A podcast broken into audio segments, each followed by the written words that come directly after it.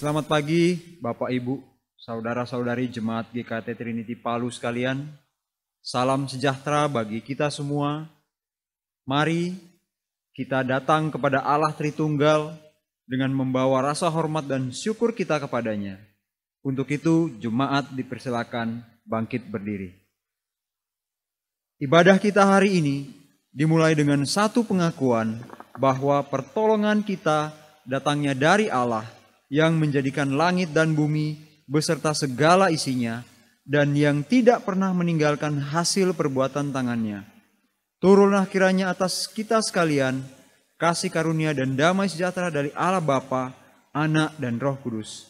Amin. Mari jemaat sekalian, kita memuji Allah Tritunggal dengan menyanyikan KPPK nomor 36, Indahlah Yesus. Indahlah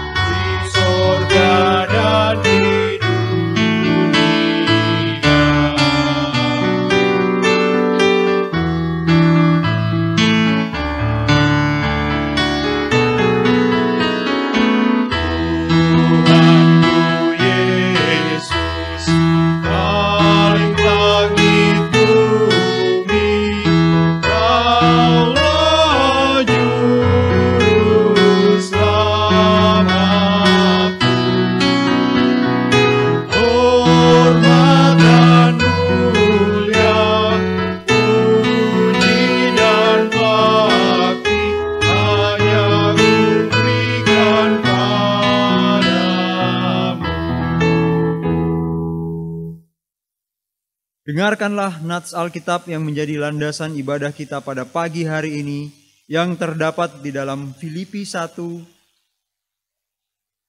sampai 21 sebab yang sangat kurindukan dan kuharapkan ialah bahwa aku dalam segala hal tidak akan beroleh malu melainkan seperti sedia kala demikian pun sekarang Kristus dengan nyata dimuliakan di dalam tubuhku, baik oleh hidupku maupun oleh matiku.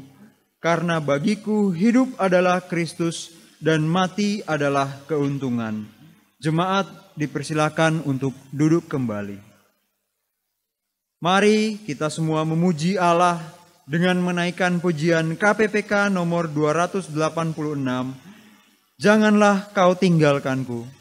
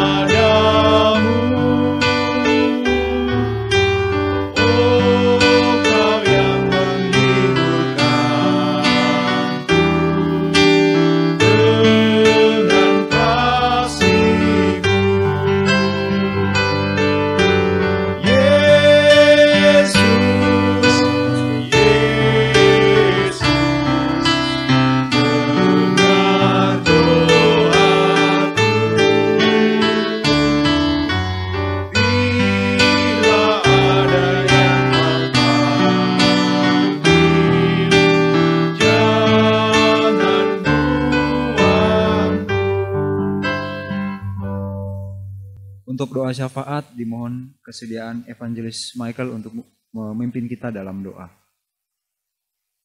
Mari Ibu Bapak, Saudara-saudari, saya akan memimpin kita dalam doa syafaat. Mari bersama-sama kita berdoa. Ya Allah semesta langit bumi, kami kembali datang kepadamu berterima kasih. Menaikkan ungkapan syukur kami yang tak henti-hentinya karena kemurahanmu dan rahmatmu yang begitu nyata dalam kehidupan kami. Dan di saat ini kami kembali ingin berdoa untuk saudara-saudari kami yang berada dalam lingkup Sinode GKT. Kami berdoa untuk GKT Eklesia Surabaya. Berdoa untuk hambamu yang melayani di sana, Bapak Agus beserta istri dan setiap majelis. Kiranya engkau yang tetap menolong, mengaruniakan hikmat di dalam mengerjakan pelayanan ini dengan penuh tanggung jawab di hadapanmu di dalam masa-masa yang sukar ini. Juga ingin berdoa untuk setiap guru-guru sekolah minggu di dalam pelayanan kepada anak-anak sekolah minggu. Kiranya engkau yang mengaruniakan kreativitas ya Bapak, dan juga kesungguhan hati di dalam mempersiapkan pelayanan ini untuk mendidik dan membimbing setiap anak-anak sekolah minggu di GKT Eklesia ini, meskipun mereka beribadah di rumah masing-masing. Kami juga ingin berdoa untuk setiap jemaatmu di GKT Eklesia, mengingat kondisi yang tidak begitu mudah ini, kesukaran karena kondisi pandemi. Kiranya Engkau yang boleh tetap menolong dan menopang setiap jemaat di sana, menguatkan iman mereka untuk tetap selalu setia kepada Engkau. Kepada beberapa jemaat yang juga terdampak sehingga mengalami PHK, bahkan yang juga di dalam pergumulan untuk merintis usaha dan untuk mencari pekerjaan yang baru. Kiranya Engkau yang boleh menolong mereka ya Bapak. Dalam pergumulan kehidupan ini, Engkau topang dan tuntunlah mereka untuk dapat selalu bersandar dan boleh menemukan kekuatan di dalam dirimu, agar mereka boleh menjalani pergumulan ini dengan baik, dengan penuh harap dan kekuatan daripadamu. Kami juga berdoa ya Bapak, untuk rencana pemilihan majelis baru di GKT Eklesia untuk periode 2021 hingga 2022. Untuk setiap calon majelis yang mengikuti proses pemilihan dan setiap jemaat yang akan terlibat di dalam proses memilih. Kiranya Engkau yang berikan hati yang penuh kesungguhan untuk menggumuli secara serius akan panggilan pelayanan ini sebagai majelis, dan juga engkau boleh menolong para jemaat di dalam memilih setiap orang yang tepat untuk mengerjakan pelayanan ini. Mohon belas kasihmu kepada mereka ya Bapa di dalam kehidupan bersama sebagai satu komunitas jemaat GKT Eklesia di Surabaya.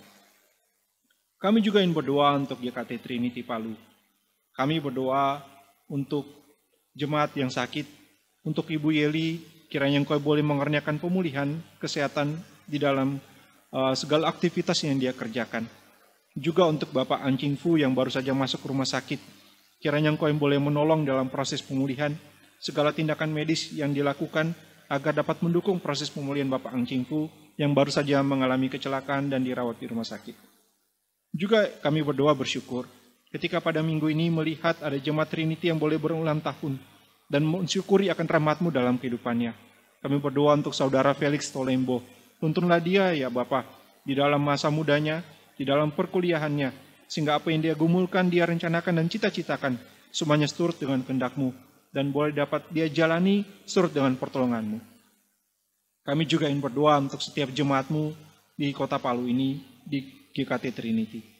Dalam kondisi pandemi, begitu sangat memukul semua pihak termasuk dalam kehidupan jemaatmu di tempat ini. Karenanya ya Allah, kiranya Engkau yang tetap mengaruniakan kekuatan, harapan, agar selalu dapat berharap penuh kepada Engkau saja ya Bapa. Di dalam segala upaya, pekerjaan yang ditekuni, mohon belas kasihmu, rahmatmu dan berkatmu, agar kiranya pekerjaan ini, usaha yang ditekuni, dapat berjalan dengan baik, sehingga boleh dapat engkau pakai menjadi saluran untuk mencukupi akan segala kebutuhan sehari-hari bagi setiap keluarga jemaatmu di tempat ini dan juga di dalam pergumulan untuk pelayanan mereka. Karuniakanlah pula kesehatan dan kesehatian di dalam melayani bersama-sama, di dalam bertumbuh bersama-sama di komunitas jemaat GKT Trinity ini. Juga kami ingin berdoa untuk pergumulan dalam proses penyusunan visi misi, angket yang akan disebarkan kepada jemaat pada hari Senin nanti, dan juga untuk rencana penyusunan program buat pelayanan di tahun depan. Mohon tuntunanmu agar kami, baik hamba Tuhan dan para majelis, beserta setiap jemaat, boleh aktif sama-sama menggumuli, memikirkan arah pelayanan ini, dan juga mengerjakan pelayanan ini dengan penuh tanggung jawab untuk pemulihan namamu ya Allah, sehingga kehadiran GKT Trinity di kota Palu boleh engkau pakai menjadi saluran berkat bagi setiap orang yang juga tinggal di kota ini. Juga kami ingin berdoa untuk penanganan COVID-19 di kota Palu. Jumlah pasien yang terus bertambah, jumlah setiap orang yang mulai dirawat mulai ada peningkatan, namun kami tetap berdoa dan penuh harap kepadamu ya Allah, memohon pertolonganmu bagi setiap saudara-saudari kami yang dirawat di rumah sakit, baik di Rumah Sakit Undata, Anutapura, Madani, yang dirawat di asrama haji pula, dan di berbagai tempat karantina yang lain. Mohon pertolonganmu kepada mereka bagi saudara-saudari kami yang terinfeksi ini. Belas kasihmu, pemulihan kesembuhan daripadamu, kiranya boleh engkau karuniakan kepada mereka ya Allah. Begitu juga pertolonganmu kepada para tenaga medis yang merawat saudara-saudari kami ini. Berikanlah kesehatan dan juga kesungguhan di dalam melayani dan merawat akan setiap pasien yang terinfeksi para dokter, para tenaga medis yang terlibat. Tolong tuntun mereka ya Allah. Di dalam berbagai pergumulan pun yang mungkin sedang mereka hadapi. Tolong tuntun agar mereka dapat mengerjakan uh, proses perawatan ini dengan kesungguhan hati dan dengan hati yang fokus. Juga kami berdoa untuk pemerintah kota kami. Berikanlah hikmat, berikanlah kemampuan untuk dapat memikirkan kebijaksanaan-kebijaksanaan yang perlu diambil di dalam memulihkan keadaan kota Palu ini khususnya dalam kondisi pandemi. Tolong tuntun mereka agar kesungguhan hati mengerjakan proses pemerintahan di kota Palu ini dapat berjalan dengan baik, termasuk juga untuk memikirkan penanganan COVID-19 di kota kami. Kami berdoa dan berserah kepadamu ya Bapak, menekan setiap permohonan kami ini, agar kiranya Engkau yang boleh menjawab surut dengan kehendakmu. Mari Bu Bapak sekalian kita berdoa Bapak kami. Bapak kami yang di surga, dikuduskanlah namamu, datanglah kerajaanmu, jadilah kehendakmu di bumi seperti di sorga. Berikanlah kami pada hari ini makanan kami yang secukupnya, dan ampunilah kami akan segala kesalahan kami, seperti kami juga mengampuni orang yang telah bersalah kepada kami. Dan janganlah membawa kami ke dalam pencobaan, tetapi lepaskanlah kami daripada yang jahat. Karena kalian punya kerajaan dan kuasa dan kemuliaan sampai selama-lamanya. Amin.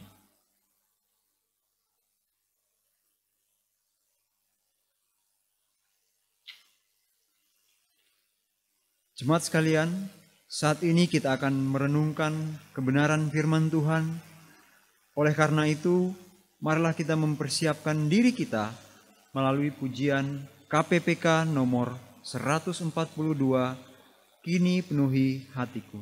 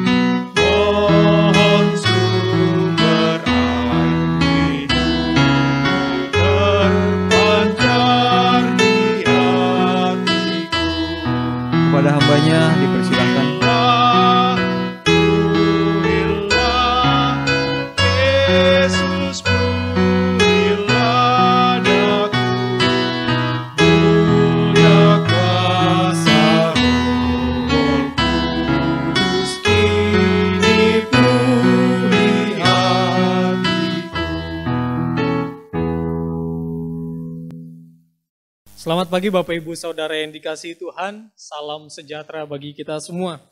Segala pujian dan syukur limpah terima kasih kita panjatkan kepada Tuhan karena kasihnya, karena pertolongannya. Sampai hari ini kita masih boleh ada, masih boleh menikmati segala berkat Tuhan. Itu semua karena kasih sayang Tuhan di dalam kehidupan kita. Bapak Ibu Saudara, pagi hari ini kita bersyukur ada kesempatan bagi kita untuk belajar dalam kebenaran firman Tuhan. Sebelum kita masuk dalam pemberitaan firman Tuhan, saya ajak kita semua satu dalam doa kita berdoa. Terpuji kekal namamu ya Tuhan, Allah Bapa kami yang bertata di dalam kerajaan surga. Kami sungguh bersyukur karena kasihmu, karena cintamu di dalam kehidupan kami. Sampai detik ini kami masih boleh merasakan kasih sayang Tuhan di dalam kehidupan kami. Kami sungguh bersyukur kalau hari ini ada kesempatan bagi kami untuk beribadah kepada Tuhan, kami sudah memuliakan nama Tuhan dan memuji-muji akan Engkau. Dan pagi hari ini ya Tuhan, ada kesempatan bagi kami untuk belajar sebagian dari kebenaran firman Tuhan. Kiranya Tuhan menolong kami. Kiranya Roh Kudus memberikan hikmat kepada kami, agar kami dapat mengerti dan memahami setiap maksud dan kehendak Tuhan di dalam kehidupan kami. Kiranya Tuhan menolong hambamu yang hina ini, Engkau pakai hambamu ya Tuhan untuk menjadi saluran berkatmu, agar Pagi hari ini ya Tuhan, apa yang hambamu sampaikan seturut dengan kehendak Tuhan saja. Terima kasih ya Tuhan, terima kasih. Inilah doa kami, kami serahkan pemberitaan firman Tuhan pada pagi hari ini. Di dalam nama Tuhan Yesus Kristus, Tuhan dan Juru Selamat kami yang hidup, kami sudah berdoa. Amin.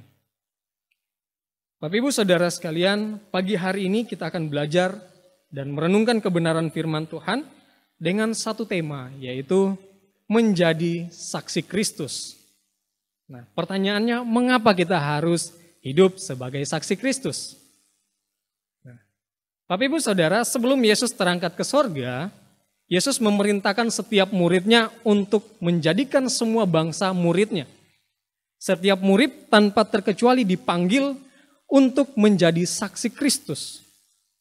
Menjadi saksi berarti memberitahukan tentang Kristus kepada orang lain, memberitakan keselamatan kepada orang lain, dan eh, memberitakan kabar baik bagi orang lain. Dan tak lupa juga menjadi berkat bagi sesama. Nah kalau kita melihat di dalam Alkitab, Bapak Ibu Saudara, Paulus adalah pribadi yang dipilih untuk menjadi rasul. Dan kalau kita lihat dalam pelayanan Paulus, Rasul Paulus dia merupakan pribadi yang militan dalam menyampaikan Injil. Tanpa kenal lelah, bersemangat, tanpa rasa takut menyampaikan Injil. Alasannya kenapa? Alasannya karena dia menyadari bahwa tugasnya sebagai saksi Kristus. Dan pagi hari ini kita diingatkan sebagai orang percaya pada masa kini kita pun memiliki tugas yang sama. Yaitu menjadi saksi Kristus. Dan pagi hari ini kita akan belajar dari Rasul Paulus Belajar dari Rasul Paulus, mengapa kita harus hidup sebagai saksi Kristus. Dan sesuai dengan kalender gerejawi, kita akan belajar dari kitab Filipi pasal pertama ayat 20 hingga ayat yang ke-26. Mari kita buka Alkitab kita bersama-sama dari surat Filipi pasalnya yang pertama ayat yang ke-20 hingga ayat yang ke-26. Di bawah judul perikop, kesaksian Paulus dalam penjara. Saya akan bacakan ayat yang ke-20 Sebab yang sangat kurindukan dan kuharapkan ialah bahwa aku dalam segala hal tidak beroleh malu, melainkan seperti sedia kala, demikian pun sekarang, Kristus dengan nyata dimuliakan dalam tubuhku, baik oleh hidupku maupun oleh matiku. Karena bagi bagiku hidup adalah Kristus dan mati adalah keuntungan. Tetapi jika tetapi jika aku harus hidup di dunia ini, itu berarti bagiku bekerja memberi buah. Jadi mana yang harus kupilih? Aku tidak tahu. Aku didesak dari dua pihak. Aku ingin pergi diam, pergi dan diam bersama-sama dengan Kristus. Itu memang jauh lebih baik. Tetapi lebih perlu untuk tinggal di dunia ini karena kamu. Dan dalam keyakinan itulah, dalam keyakinan ini, tahulah aku, aku akan tinggal dan akan bersama-sama lagi dengan kamu sekalian supaya kamu makin maju dan bersuka cita dalam iman. sehingga kemegahanmu dalam Kristus Yesus makin bertambah karena aku apabila aku kembali kepada kamu. Berbahagialah bagi kita yang mendengarkan, membaca, merenungkan kebenaran firman Tuhan, terlebih bagi kita yang melakukan kebenaran firman Tuhan dalam kehidupan kita setiap hari. Bapak Ibu Saudara, dari pembacaan kita ini ada tiga hal yang menjadi alasan mengapa kita harus hidup sebagai saksi Kristus. Dan poin yang pertama dari firman Tuhan pada pagi hari ini yaitu untuk memuliakan nama Tuhan. Jika kita melihat latar belakang dari penulisan surat ini, surat ini dituliskan Paulus ketika ia berada di dalam penjara. Dan Paulus sedang berada di dalam situasi yang tidak mengenakan, situasi yang tidak menyenangkan. Karena Paulus diperhadapkan dengan dua pilihan, yaitu hidup atau mati. Itu sangat jelas digambarkan dalam pasal ini. Jika kita menyoroti situasi ini dengan pandangan yang negatif, maka dua situasi ini tidaklah baik. Mengapa? Kalau dia mati, itu berarti ia dihukum mati itu sesuatu yang menakutkan. Mungkin ia akan menjadi tontonan dan pembicaraan orang banyak. Dan itu merupakan sesuatu hal yang memalukan. Dan di samping itu, orang-orang yang membenci dirinya atau musuh-musuhnya akan bersuka cita. Ini merupakan sesuatu hal yang tidak menyenangkan. Dan yang kedua, kalau ia dibiarkan hidup sebagai saksi Kristus, sebagai rasul, ia pasti akan menginjil lagi. Maka jelas dengan segala penolakan, pembencian, permusuhan, bahkan penganiayaan akan dia terima lagi. Dan lagi-lagi, secara manusia ini adalah situasi yang tidak menyenangkan. Tetapi hebatnya bagi Paulus, hidup atau mati adalah hal yang baik. Karena kalau dia mati, dia akan segera berjumpa dengan Kristus, dan kalau dia hidup, dia hidup bagi Kristus. Walaupun secara manusia Paulus berada dalam situasi yang tidak menguntungkan, namun dia tidak peduli dengan hal itu. Tetapi ia tetap mengerjakan tugasnya sebagai saksi Kristus. Walaupun di dalam penjara dia tetap memberitakan Injil. Karena dia tahu bahwa hidup sebagai saksi Kristus memiliki tujuan untuk mempermuliakan nama Tuhan. Dalam ayat 20 dikatakan, sebab yang sangat kurindukan dan kuharapkan, ialah bahwa aku dalam segala hal tidak beroleh malu, melainkan seperti sedia kala, demikian pun sekarang. Kristus dengan nyata dimuliakan dalam tubuhku, baik oleh hidupku maupun oleh matiku. Kalau kita perhatikan dalam terjemahan bahasa Indonesia sehari-hari dikatakan seperti ini. Yang saya inginkan dan harapkan ialah supaya jangan sekali-kali saya gagal dalam tugas saya. Sebaliknya saya berharap supaya setiap saat, terutama sekali sekarang, saya dapat bersikap berani sehingga dengan segenap jiwa dan raga saya, baik saya hidup atau saya mati, Kristus dimuliakan. Ini merupakan kerinduan besar Paulus Keinginannya bahwa apa pun yang terjadi, apakah dia akan dibebaskan atau dia dihukum mati, dengan hidupnya Allah dimuliakan. Allah ditinggikan. Dalam hal ini Paulus tidak khawatir dengan nasibnya.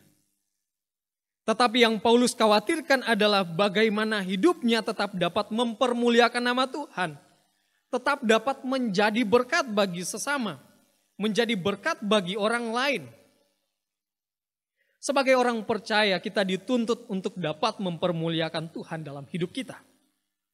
Dalam ayat 21, Paulus lebih menekankan lagi hal itu.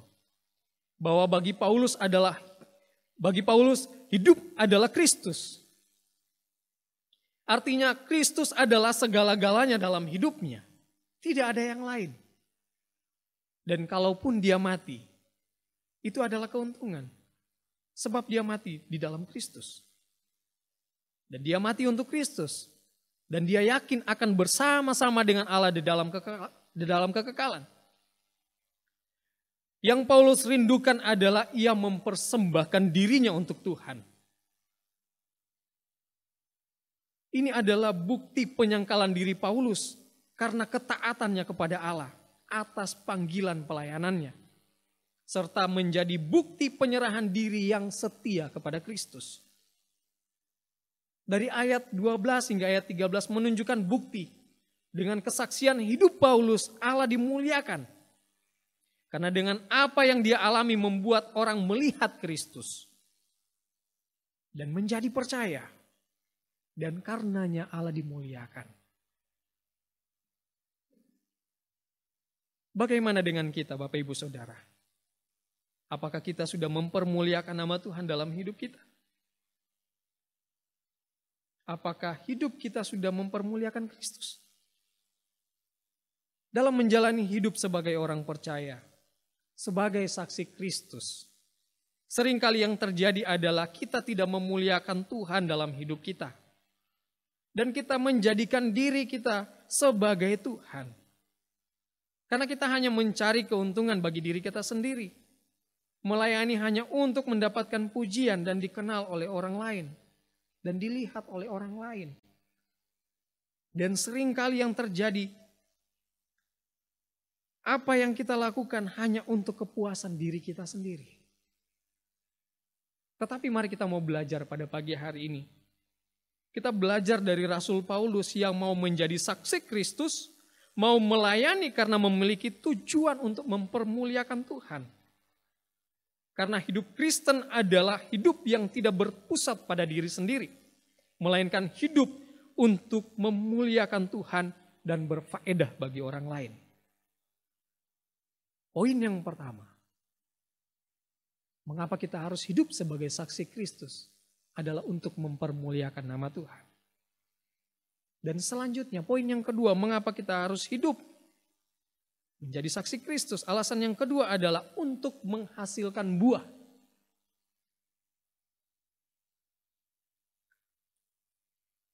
Sebagai seorang rasul, Paulus sangat mengerti bahwa dia adalah seorang pekerja bagi Allah.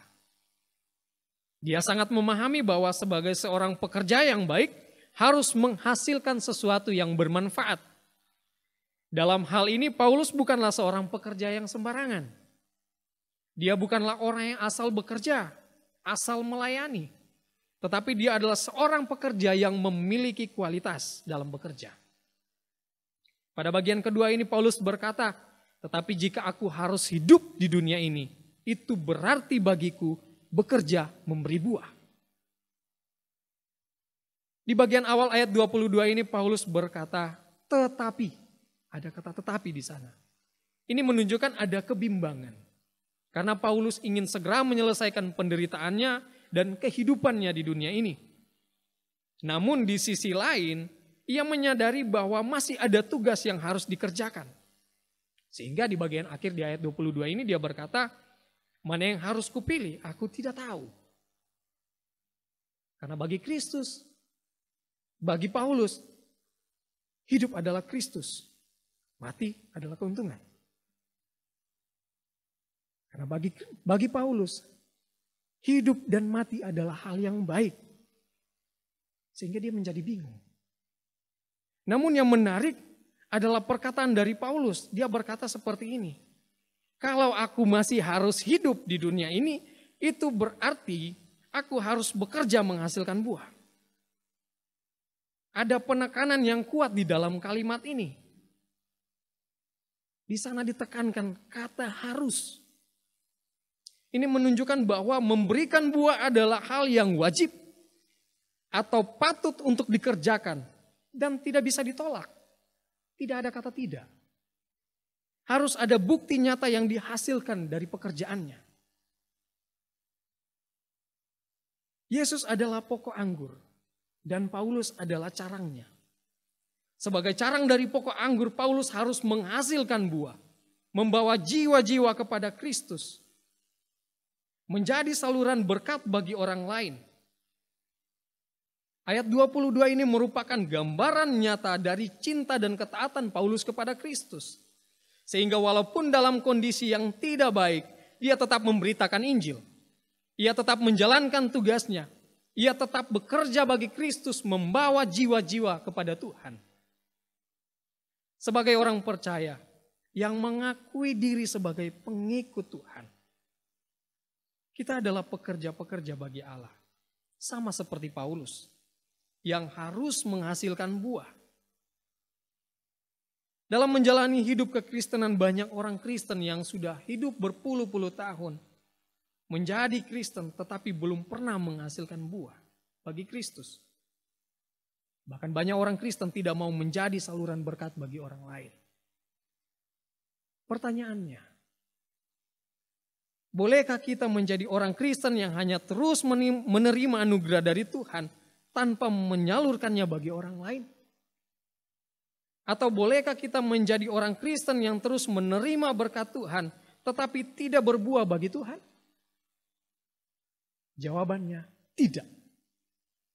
Karena sebagai orang percaya kita harus berbuah bagi Tuhan. Sebab Tuhan menuntut kita menghasilkan buah. Sama seperti orang yang menanam pohon. Contohnya saya atau Bapak Ibu, saudara sekalian menanam pohon mangga. Pasti ketika kita menanam pohon mangga itu, kita memiliki harapan untuk dapat menikmati buah mangga dari pohon mangga yang kita tanam. Demikian halnya dengan Tuhan. Tuhan merindukan kita menghasilkan buah pertobatan dalam hidup kita. Kita harus menghasilkan buah bagi Tuhan. Alasannya kenapa? Sebab buah merupakan tanda kehidupan. Berbuah bagi Kristus merupakan bukti bahwa kerohanian kita hidup. Dan berbuah bagi Kristus merupakan bukti bahwa kerohanian kita sedang bertumbuh.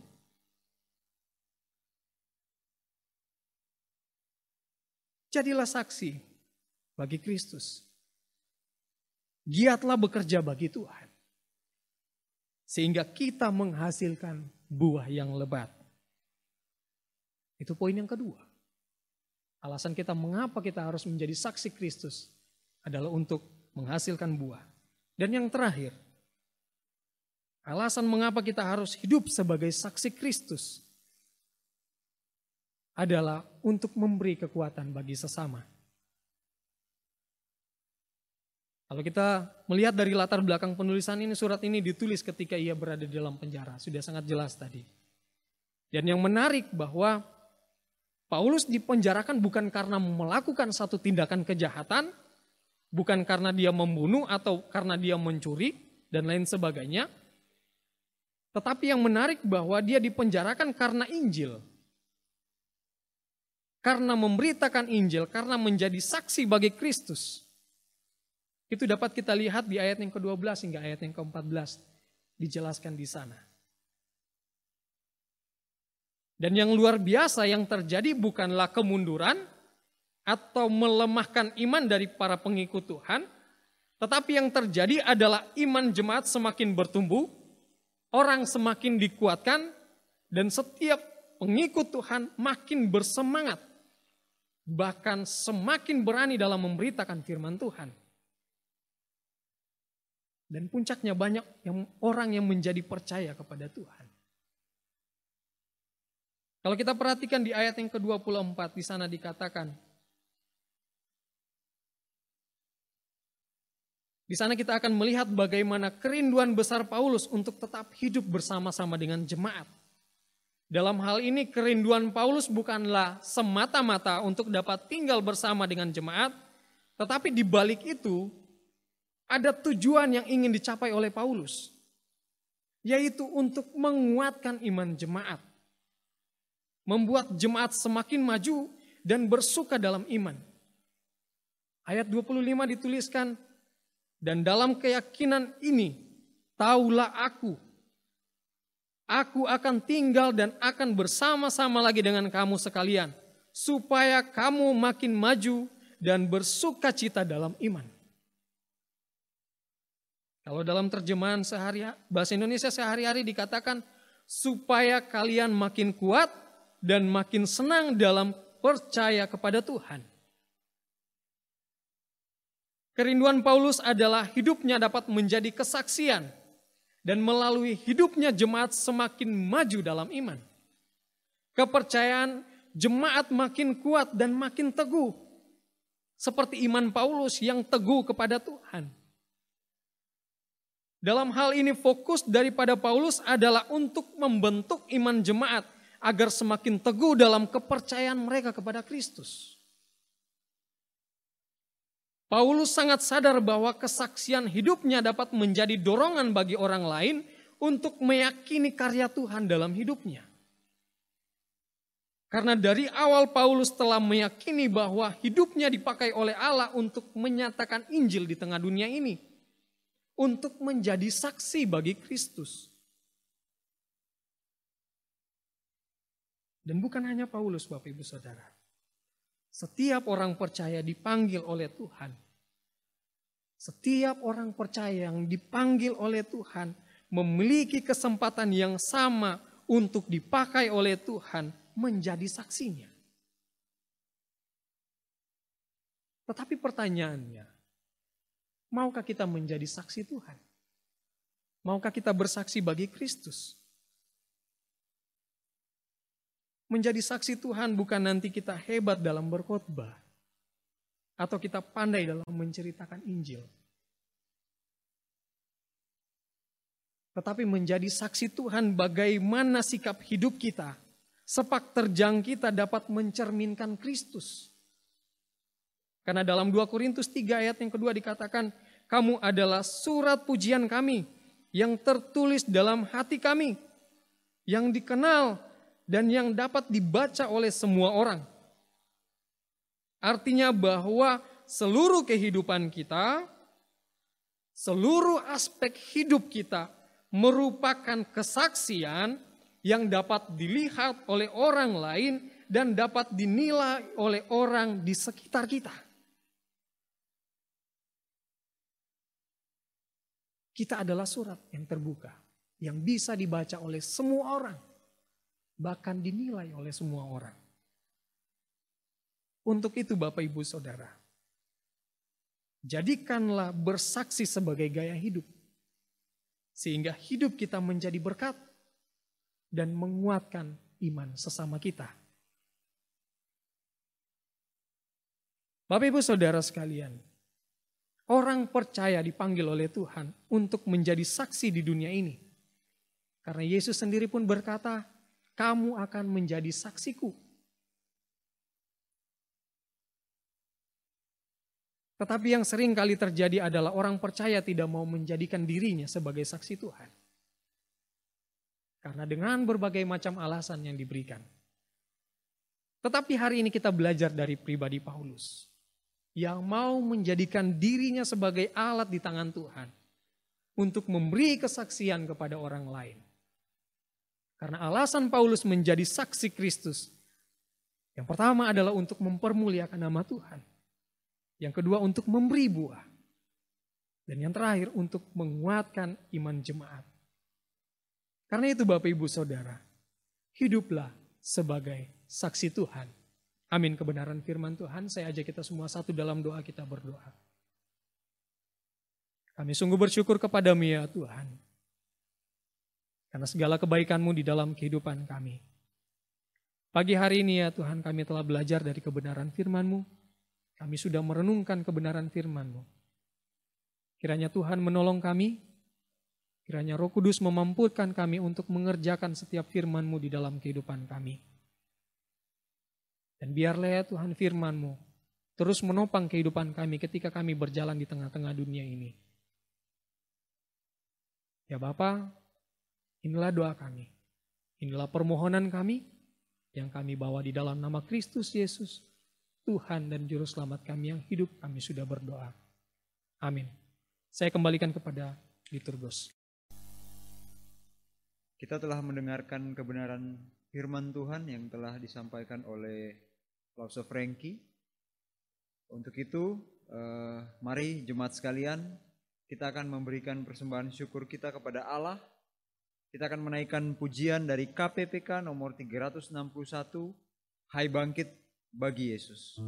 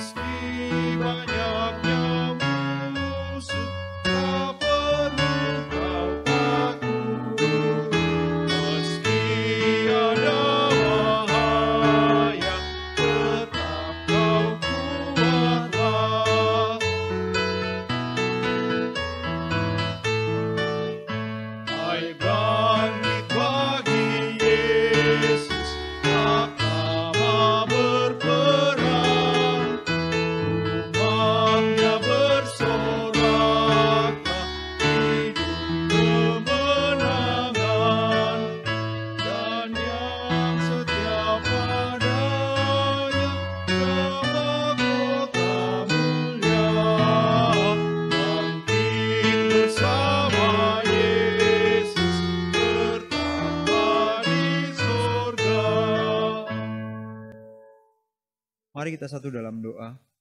Ya Tuhan, Allah Bapa kami yang bertata dalam kerajaan surga, terima kasih atas kasih karuniamu, sehingga pada pagi hari ini kami boleh diberi kesempatan untuk memberikan sebagian dari apa yang kami miliki ke dalam hadiratmu. Tuhan, biarlah Engkau yang memimpin majelis jemaat di tempat ini agar dapat mengelola persembahan ini untuk kemuliaan namamu. Terima kasih. Di dalam nama Tuhan Yesus Kristus kami sudah berdoa dan mengucap syukur. Amin. Kita akan masuk ke dalam uh, warta jemaat. Yang pertama, PA jemaat akan dilaksanakan uh, setiap hari Kamis jam 8 malam via WA grup gereja. Kemudian yang kedua, Komisi Remaja dan Pemuda akan dibagikan renungan setiap hari Sabtu melalui WA remaja dan pemuda. Kemudian yang ketiga, jemaat dapat memberikan persembahan dengan cara mentransfer ke rekening gereja atau menghubungi hamba Tuhan atau majelis yang terdekat dengan rumah masing-masing.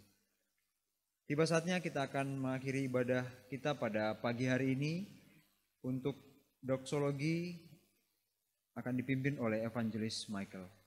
Pada hambanya dipersilakan.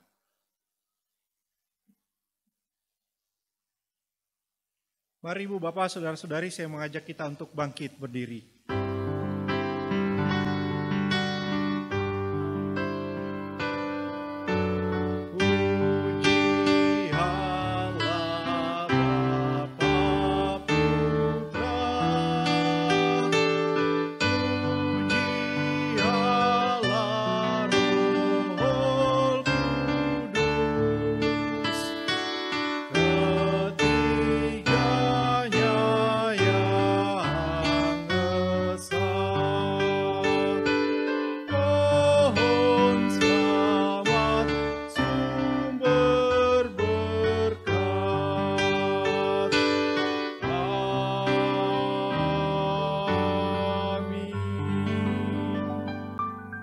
Jemaat sekalian kita mengarahkan hati kita kepada Tuhan dan marilah kita menerima berkatnya.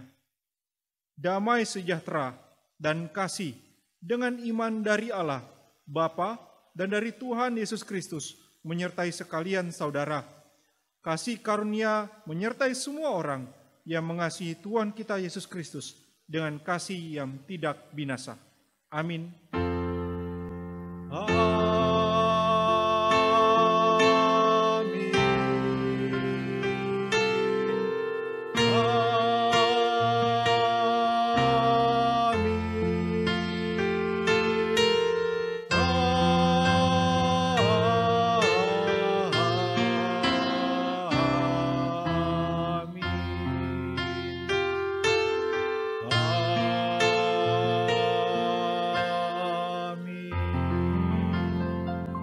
Duduk, silakan mengambil satu duduk, kebaktian kita selesai.